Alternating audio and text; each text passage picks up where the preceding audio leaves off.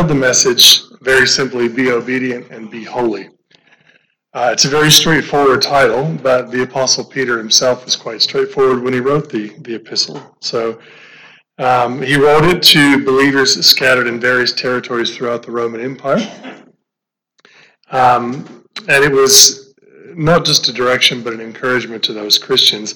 To, to set the scene for you, in that time, it's about AD 64, and Nero is emperor of the Roman Empire. Uh, you've probably heard of Emperor Nero and the many things that he did. Um, he had already, by this time, been declining in his mental health. Uh, he had, among others, his own mother Agrippina killed after she objected to an affair he was having with a married woman.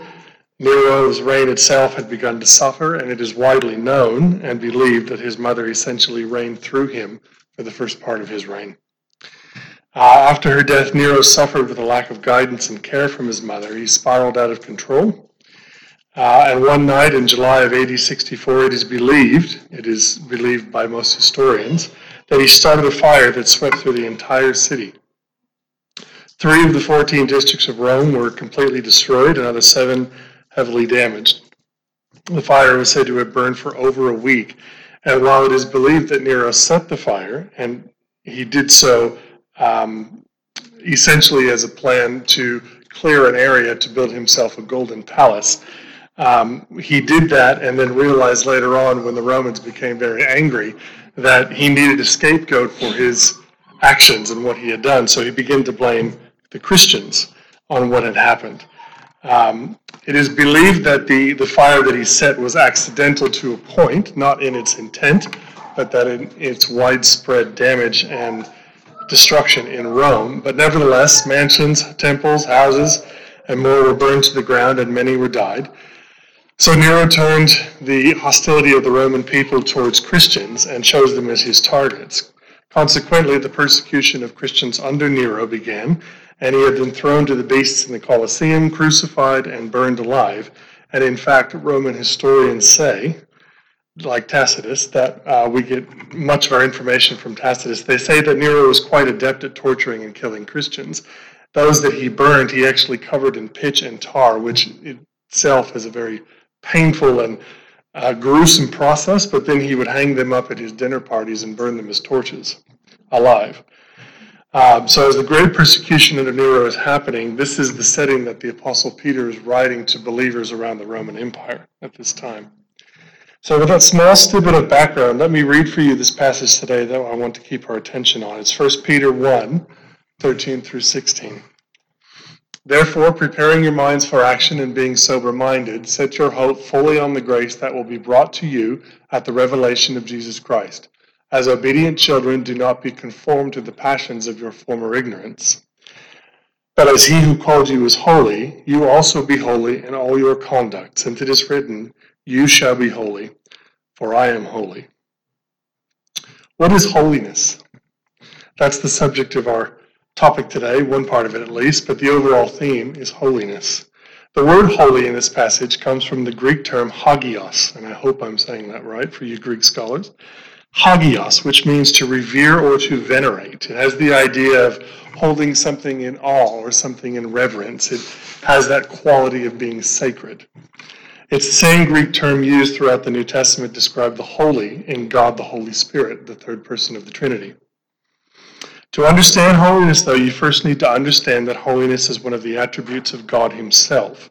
God epitomizes true holiness. He is perfect.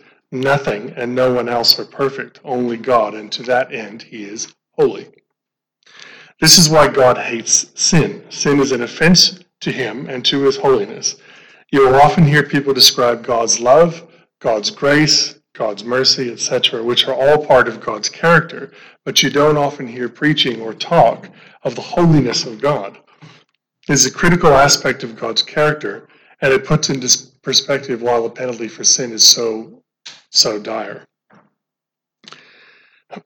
you will hear many people tell of how they share the gospel by telling others how God loves them. The only part that's the only part of the message though, and it's the shameful truth that God and his holiness are not often included in the gospel message when it's presented. truthfully, and please understand what I'm saying here, if you're sharing the gospel with somebody and you only mention God's love, you are not sharing the whole gospel. It is a fundamental truth that people must recognize that they are sinners who have a nature, a sin nature, and who live in direct conflict with a holy God. They must repent of their sins and turn to Christ as Lord and Savior. If you truly love people, the greatest gift that you can give them is a complete and wholly presented gospel presentation that includes the fact that they are sinners and that they are offending a holy God with their sin nature. God's holiness is paramount to understanding and presenting the gospel message. Now, the overall point that I'm presenting to you today is that Christians are commanded to live a life of holiness, looking forward to Christ's return by being obedient to God and his commands in Scripture. So, if we look again real quick at verses 13 and 14, Therefore, preparing your minds for action and being sober minded, set your hope fully on the grace that will be brought to you at the revelation of Jesus Christ. As obedient children, do not be conformed to the passions of your former ignorance. The first thing that's mentioned here is preparing your minds for action and being sober minded. In other translations, like the New King James, it says, gird up the loins of your mind. The same language is used in Ephesians 6:14 referring to the belt of truth if you're familiar with the armor of God passage. The picture here is of the ancient practice of, of gathering up one's robes or tunic, securing it when you need to move in a hurry or running. Soldiers who used to do battle who wore tunics, they used to wear a, a sash. And before battle, they would gather up their robes and they would tuck it in so it wouldn't be encumbering them to uh, when they started running or when they moved quickly in battle. The last thing you want to do is trip over your tunic in a fight. So it has with it that picture of gathering up your robes, securing them for action. Now, Peter is telling his readers that they need to focus on their thinking, getting rid of all frivolous hindrances of the world with their minds and within their minds, and focusing on their future hope. Uh, that future hope is the culmination of Christ's work in salvation when he returns when he glorifies Christians, as in the eternal state of believers after we are with Him in heaven, and gives us an eternal life in His presence. This is our future hope, and, and what most theologians call our great hope in Christ. If you'll notice here, Peter tells his readers to be sober minded. Spiritual sober mindedness has to do with self control and clarity of mind. He's telling Christians that we are to be unhindered or unattached by the allurements of the world and instead focused on Christ and his work. He then says, Be hopeful and look ahead, doing so as obedient children in that first part of verse 14. Be obedient. What is obedience? Essentially, obedience carries with it the idea of doing what is required of you or, or, or the act of doing what's required or directed. Um, it has that idea of submitting to somebody in authority. So, who are you obeying? What are you being obedient to? Obedience, it starts with a directive or an order or a law, and it demands compliance. There's no negotiation there. Uh, you see that in Scripture too, for instance, when you read Ephesians 6 1, in respect to children obeying their parents. Children, obey your parents in the Lord, for this is right. There's no room for negotiation there. It's very straightforward. It's a command. There's no room for misinterpretation, if you will. Uh, if you go further down to verse 5 in Ephesians 6, slaves obey your earthly masters. Bondservants obey your earthly masters for fear and trembling with a sincere heart as you would Christ. So God commands us in scriptures that we are in the scriptures that we are to obey those who are in authority over us. Same with Romans 13, 1 to 2, Paul tells his readers that they are to obey those who are in authority over them, as those that God has placed in authority over them. So, as Christians, we are to live a life of obedience to God and to the commands that He has given us in Scripture.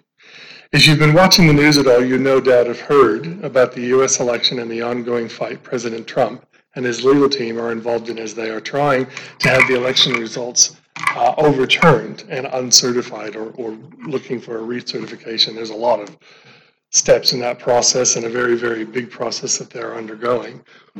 Um, they believe and they say they have evidence of widespread voter fraud and corruption. And so what they're attempting to do is to take the election results, go back up to the Supreme Court at some point and get them overturned for either a new election or to keep President Trump in office. There's, a lot of legislation behind that. Um, they have presented evidence to the individual state courts, and they're working their way up to the Supreme Court. But I think what I want to focus on here is whether you agree or disagree with what's happening there. If you read a lot of the news sources, there are people who are calling for um, armed resistance. They're calling for American citizens to stand up and fight.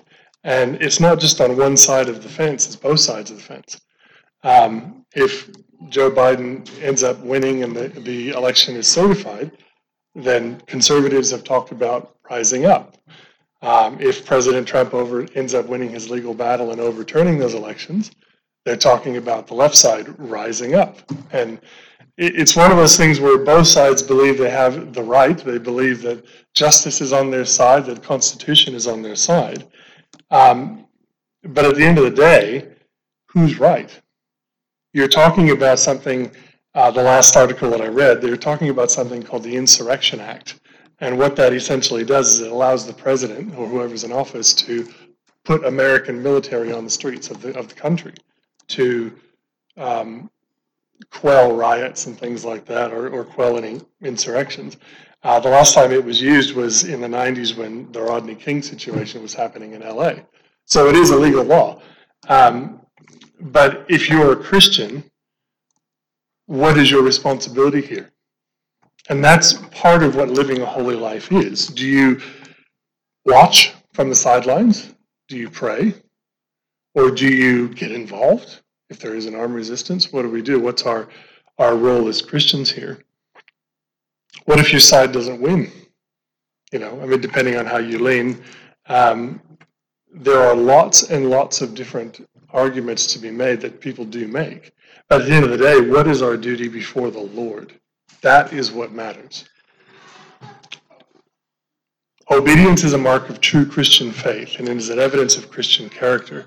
Our allegiance is to God Himself, and ultimately He is our authority that we submit to. So, whether, even though it says in the New Testament that we are to submit to those in authority over us, that only goes so far. That only goes so far. in uh, if somebody is asking you to deny the scriptures or to go against God's law, what's your what's your next step there? Do you go with it, or do you take a stand? But whether we like them or not, or agree with them or not, God has placed officials in governing positions over us, and we must, with a healthy dose of prayer and respect, um, love them, I guess, in a sense, the Christian way, and respect that authority that He has placed them in. It's a very unpopular notion, really, especially in the racially charged environment that we live in today, that the inspired writers of the New Testament never called slaves, for instance, to rise up and rebel against their early earthly masters. Those who are called to believe, uh, sorry, those there are those who believe that racism is the ultimate injustice, and there are those who call themselves Christians that believe in, and preach that from their pulpits. But what do you do with verses like Ephesians 6 5, which we just read, that says, Slaves, obey your earthly masters? True holiness seeks to live the Christian life as Christ calls us to. The slavery metaphor is one employed by New Testament writers again and again, writing under divine inspiration, that we are willing slaves to Christ, who is our master. Your life is not your own. My life is not my own. Our lives belong to Christ, who purchased them with his blood. He saved us. The Greek word for slave is doulos, and is used in the original text, in the original text of the New Testament, 130 times. There is no ambiguity here. It is a literal translation of the word of the English word slave. When you read introductions to various New Testament books, for example, like Romans, Philippians, James, etc., you see writers introduce themselves as doulos, as slaves, even though most English translations use the word like bondservant, and that was there's lots and lots of, of, work and books done on that. I would highly encourage you to look that up. But um, the correct rendering of that word is slave, not bondservant. It's a very unpopular opinion today, especially when you consider what's happening across the country, across uh, the pond in America, and all the riots and things that are happening over there, all in the name of social justice and, and standing up against racism. Not that racism isn't a problem, racism is a problem but is it the only problem? And when you look at uh, issues of the day through the lens of your pet issue, you end up clouding um, any view that you have. You don't look at it through the lens of what's my personal issue, what thing am I most affected by. You look at it through the lens of Scripture because that's what God commands us to do. The very obvious notion here, whether it's directly or indirectly stated through the Bible, is that we are called to be obedient to God and to His Word in whatever way we can, regardless of what popular opinion says. It only takes one person to make a stand for truth. You don't need others in your life to assist you in doing the right thing. You don't need to check and see what others are doing to help you make the right decision. In fact, very often, the right decision is the least popular decision of all. This doesn't change the fact, though, that right is right. God calls us to be obedient in every context, in every situation, no matter the cost.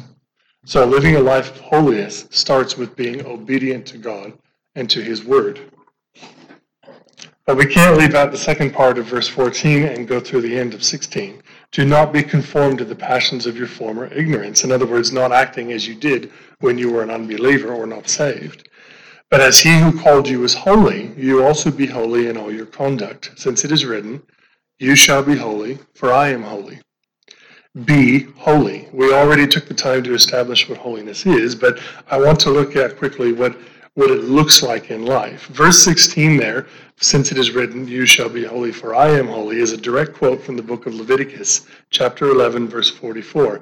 And if you're not familiar with the book of Leviticus, it's the one book in the Old Testament many are afraid to read through during their yearly Bible readings because it is so filled with um, law and commands and step by step outlaying of ceremonials and ritual rites and things that God had given the nation of Israel. Moses wrote that book, um, and it is essentially, I guess, if you could break it down, it's essentially God's giving the nation of Israel his law and instruction regarding the aspects of uh, Jewish life, Jewish culture, and what worship of God truly looks like.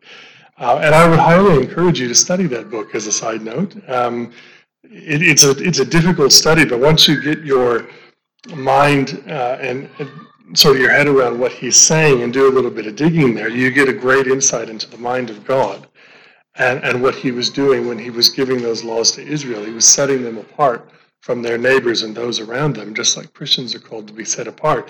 And when you do that and you do that kind of study, uh, when you go back and you read stuff in the New Testament, comments that are made by people like Paul, uh, they start to make sense because he refers back with imagery from Jewish law, Jewish custom, Jewish rituals, and they're all found in the book of Leviticus. So it's it's quite a fascinating study, but it also is a great example of how Scripture interprets itself. So I'd highly recommend that.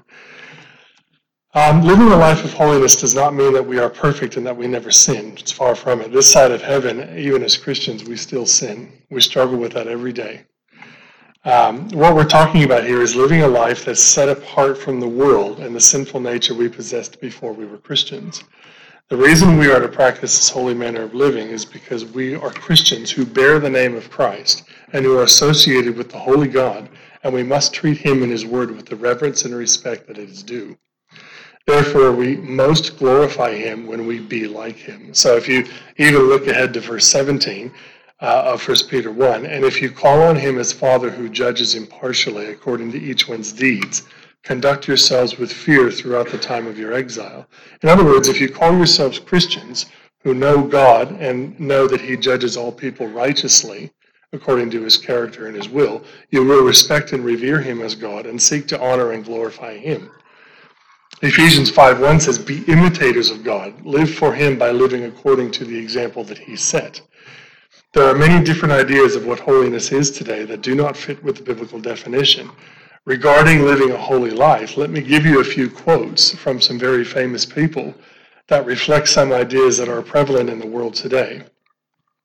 I'd like to note, too, that sadly these ideas are even inside the church and modern Christianity and do not adhere to what the Bible teaches about holiness and holy living. These particular quotes, though, come from men and women who are considered Christian leaders. Um, I won't tell you who they are, but I just want to give you the quotes, and I just want you to hear what they're saying because these are very, very popular ideas. So, in the context of living well and the context of living a holy life, the first one is Your dream may look impossible, but God said blessings will chase you down. Ask big, Take the limits off of God. God wants to bless you in such a way that people notice. He wants to show out in your life. I got to tell you now, friends, that we do not limit God. Okay? God is all, all powerful. God is holy. He is just. He is omnipotent. And he does not wait for you and me to give him permission to do things in life. I just wanted to say that. The second one, the new creation is created after God in righteousness. This is an idea that is actually being floated. Created after God in righteousness and true holiness. The new man is after God, like God, God like, complete in Jesus Christ. The new creation is just like God. May I say it like this? You are a little God on earth running around. That's blasphemy. We are not divine. We are not God. Uh, the next one, last one that I have for that. I have every right and authority to declare the White House as holy ground because I was standing there, and where I stand is holy ground.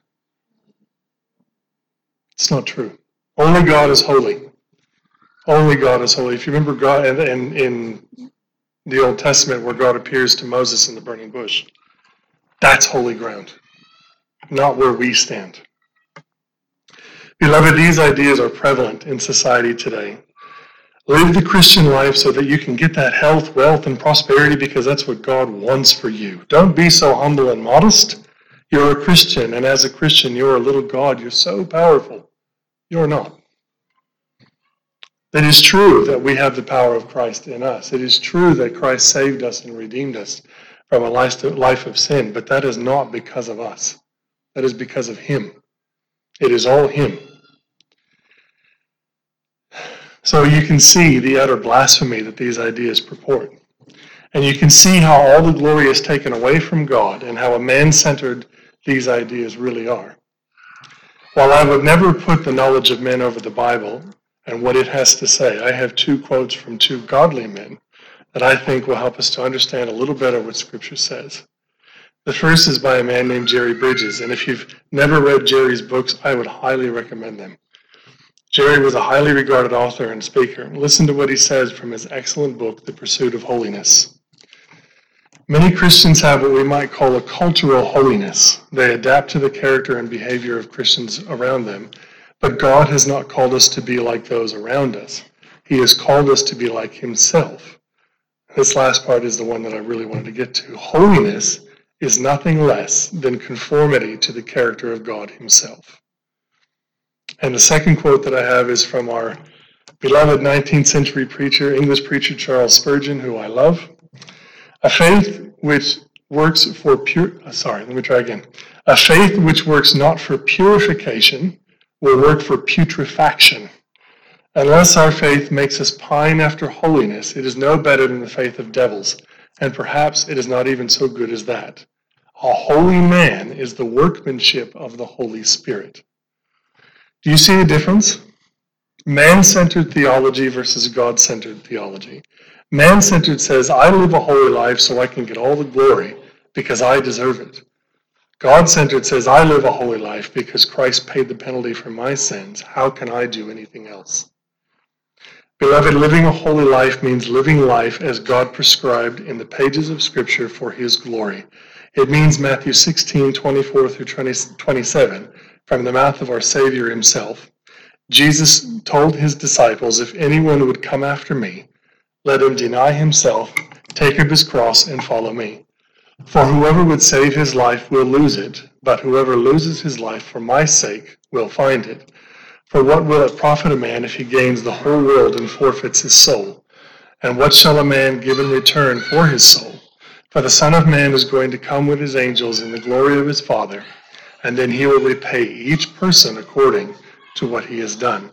So we have an obligation as Christians to live for Christ, who is our master. He bought us, he paid for us with his own blood.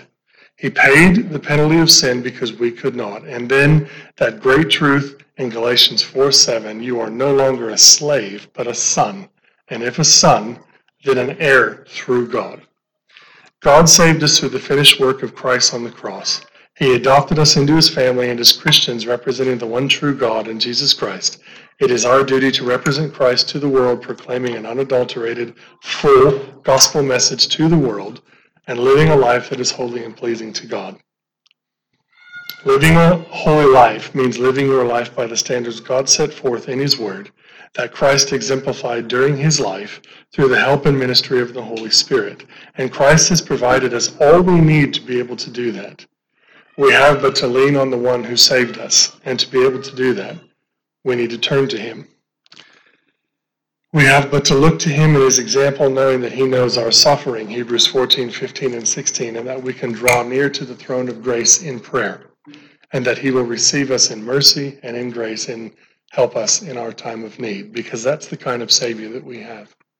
Living a holy life means living a life according to the scriptures. It means living a life that is dedicated first and foremost to the pursuit of the kingdom in Jesus Christ.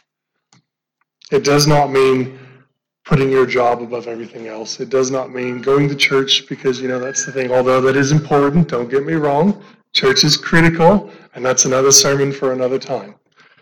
But what it means is doing things because Christ commanded, because we want to serve the Master, because we want to advance his kingdom. It does not mean doing a job.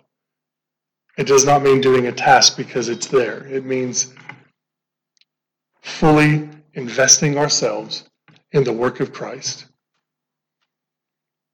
Let me leave you with a final quote again from Charles Spurgeon. If Christ had died for me, ungodly as I am, without strength as I am, then I can no longer live in sin, but must arouse myself to love and serve him who has redeemed me. I cannot trifle with the evil that killed my greatest friend. I must be holy for his sake. How can I live in sin when he has died to save me from it? Let's pray.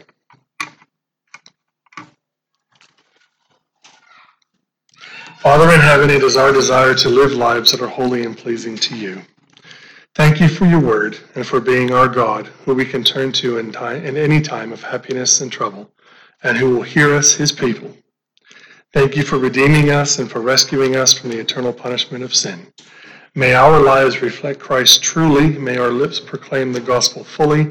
And may we never lose sight of our great hope when Christ returns and takes us to himself forever. May we take this message with us today and reflect on your word as we go forward this week for your honor and your glory, in whose name we pray. Amen.